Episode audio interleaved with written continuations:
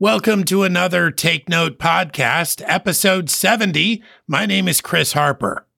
On the Take Note radio program, every weekday on Guam, we discuss a theme or topic from the Word of God between songs.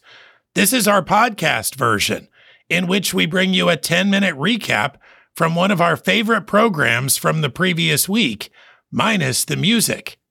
Today, we want to ask you to take note of Daniel 6 verses 1 through 23. We'll be discussing one of the most well known Old Testament narratives today. The details of this story are not well known, but it's the resolution, the theme of deliverance that people know. And it doesn't even have to be people who've spent a lot of time around Christianity or the Bible. The wider culture often knows that Daniel was delivered from the lion's den. This is an account we find in Daniel 6, verses 1 through 23. Our theme today because he believed.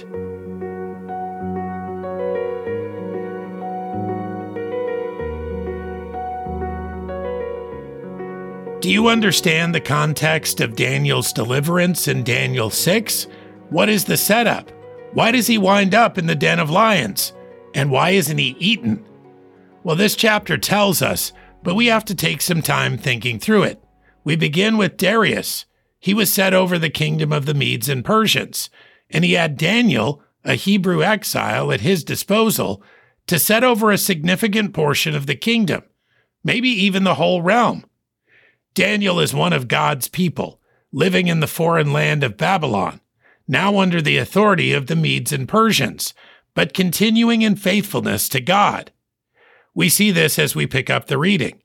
It pleased Darius to set over the kingdom an 120 princes, which should be over the whole kingdom, and over these three presidents, of whom Daniel was first, that the princes might give accounts unto them, and the king should have no damage. Then this Daniel was preferred above the presidents and princes, because an excellent spirit was in him, and the king thought to set him over the whole realm. Daniel is living as one of God's people with excellence. This meant his spirit is extraordinary. There's something about him that stands out. He's different.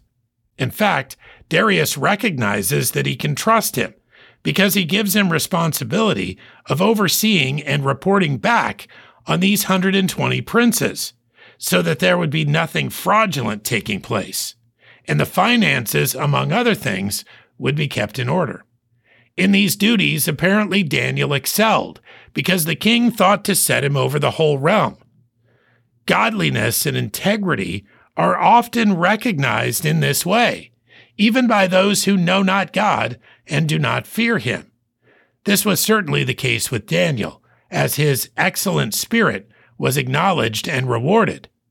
But this management with integrity was hated by others. That's what we recognize as we read on. Daniel 6, 4 and 5. Then the presidents and princes sought to find occasion against Daniel concerning the kingdom, but they could find none occasion nor fault. For as much as he was faithful, neither was any error or fault found in him. Then said these men, We shall not find any occasion against this Daniel, except we find it against him concerning the law of his God. Faithfulness is often rewarded, but it's also often disdained, particularly by those who would seek to fraudulently gain something for themselves. And that seems to be the case here. These presidents and princes didn't like that things were running so well, and so they sought to trap Daniel in something. But they found nothing. No error and no fault was found in him. Now, this certainly doesn't mean he was perfect. It means that he was operating with integrity. He was serving God and Darius faithfully. God empowers men that trust him and that do this.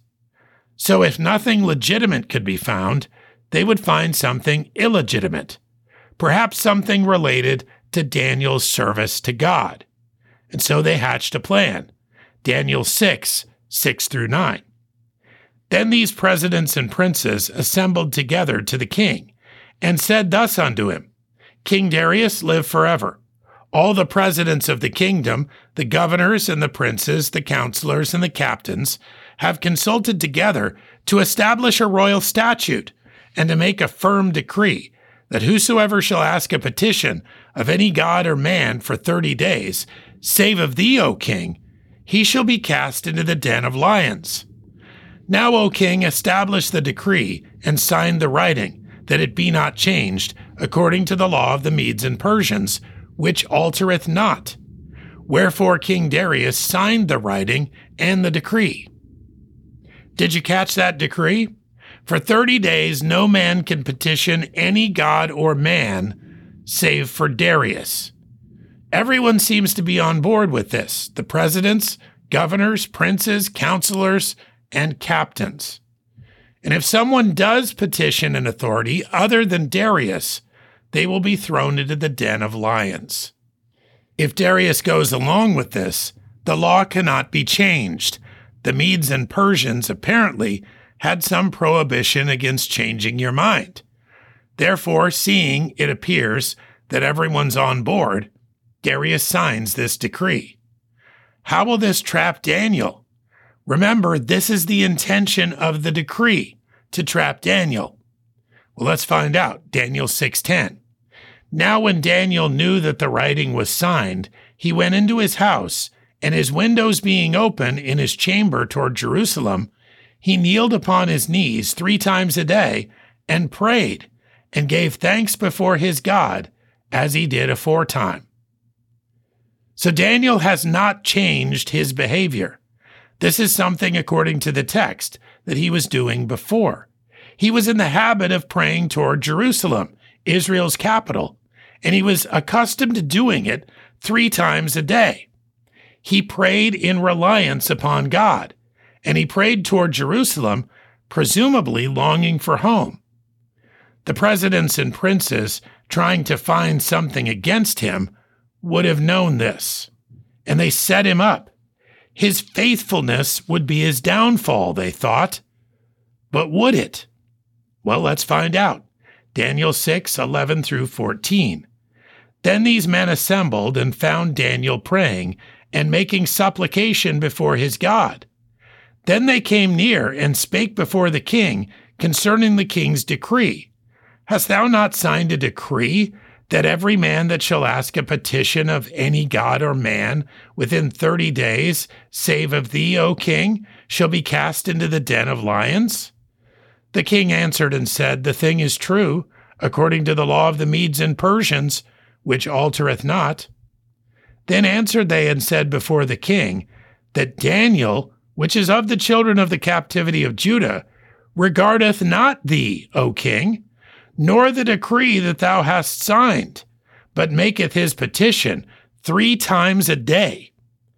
Then the king, when he heard these words, was sore displeased with himself, and set his heart on Daniel to deliver him. And he labored till the going down of the sun to deliver him.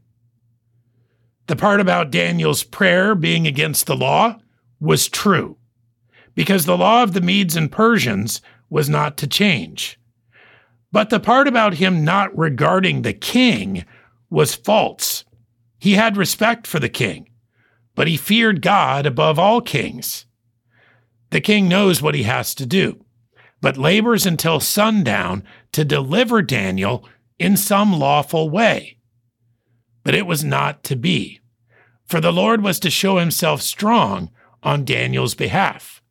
Daniel 6 15 to 17. Then these men assembled unto the king and said unto the king, Know, O king, that the law of the Medes and Persians is that no decree nor statute which the king establisheth may be changed. Then the king commanded that they brought Daniel and cast him into the den of lions.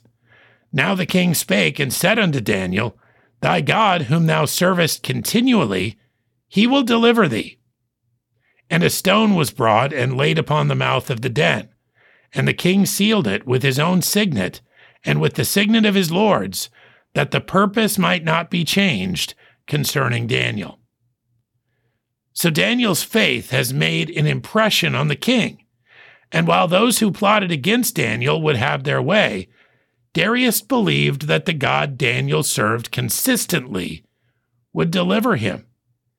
This is not a statement to overlook. Those who observe our faithfulness or lack thereof are given an impression of God. And Darius has the correct impression. The communicable attributes of the God of Israel were on display through Daniel, and he was shown to be trustworthy and all powerful. But things don't look good when the stone is rolled over the opening, and it causes the king to lose sleep. Daniel 6, 18 through 20. Then the king went to his palace and passed the night fasting. Neither were instruments of music brought before him, and his sleep went from him. Then the king arose very early in the morning, and went in haste unto the den of lions. And when he came to the den, he cried with a lamentable voice unto Daniel. And the king spake and said to Daniel, O Daniel, servant of the living God, is thy God, whom thou servest continually, able to deliver thee from the lions? God would not have been any less powerful or trustworthy if he had not delivered Daniel. The one true God does as it pleases him. He works out his own purposes. And the king came, it appears, with the right attitude. He spoke with a lamentable voice. This was a voice grieving or pained. And while the situation was lamentable, grievous, there was hope, as Darius had spoken himself. Daniel's God could deliver him. And the king bases his inquiry on God's ability to deliver. Daniel served the living God continually, and the king wanted to know Has the living God saved you? Then we hear a voice Daniel 6 21 to 23. Then said Daniel unto the king, O king, live forever. My God hath sent his angel, and hath shut the lions' mouths, that they have not hurt me. For as much as before him innocency was found in me, and also before thee, O king, have I done no hurt. Then was the king exceeding glad for him, and commanded that they should take up Daniel out of the den. So Daniel was taken out of the den, and no manner of hurt was found upon him, because he believed in his God. Daniel was punished in this way, having done nothing wrong. He was accused, but not guilty. He was given a death sentence, but not dead. This is because God is faithful, seeing and knowing all, and the lions opened their mouths only with his permission. He granted no permission on this night. So no manner of hurt was found upon Daniel, as it says clearly here, because he believed God. I wonder if we're faithful, like Daniel. People are watching. They may want to do us harm, or they may be influenced toward believing him too. That is not up to us. We must believe and remain faithful.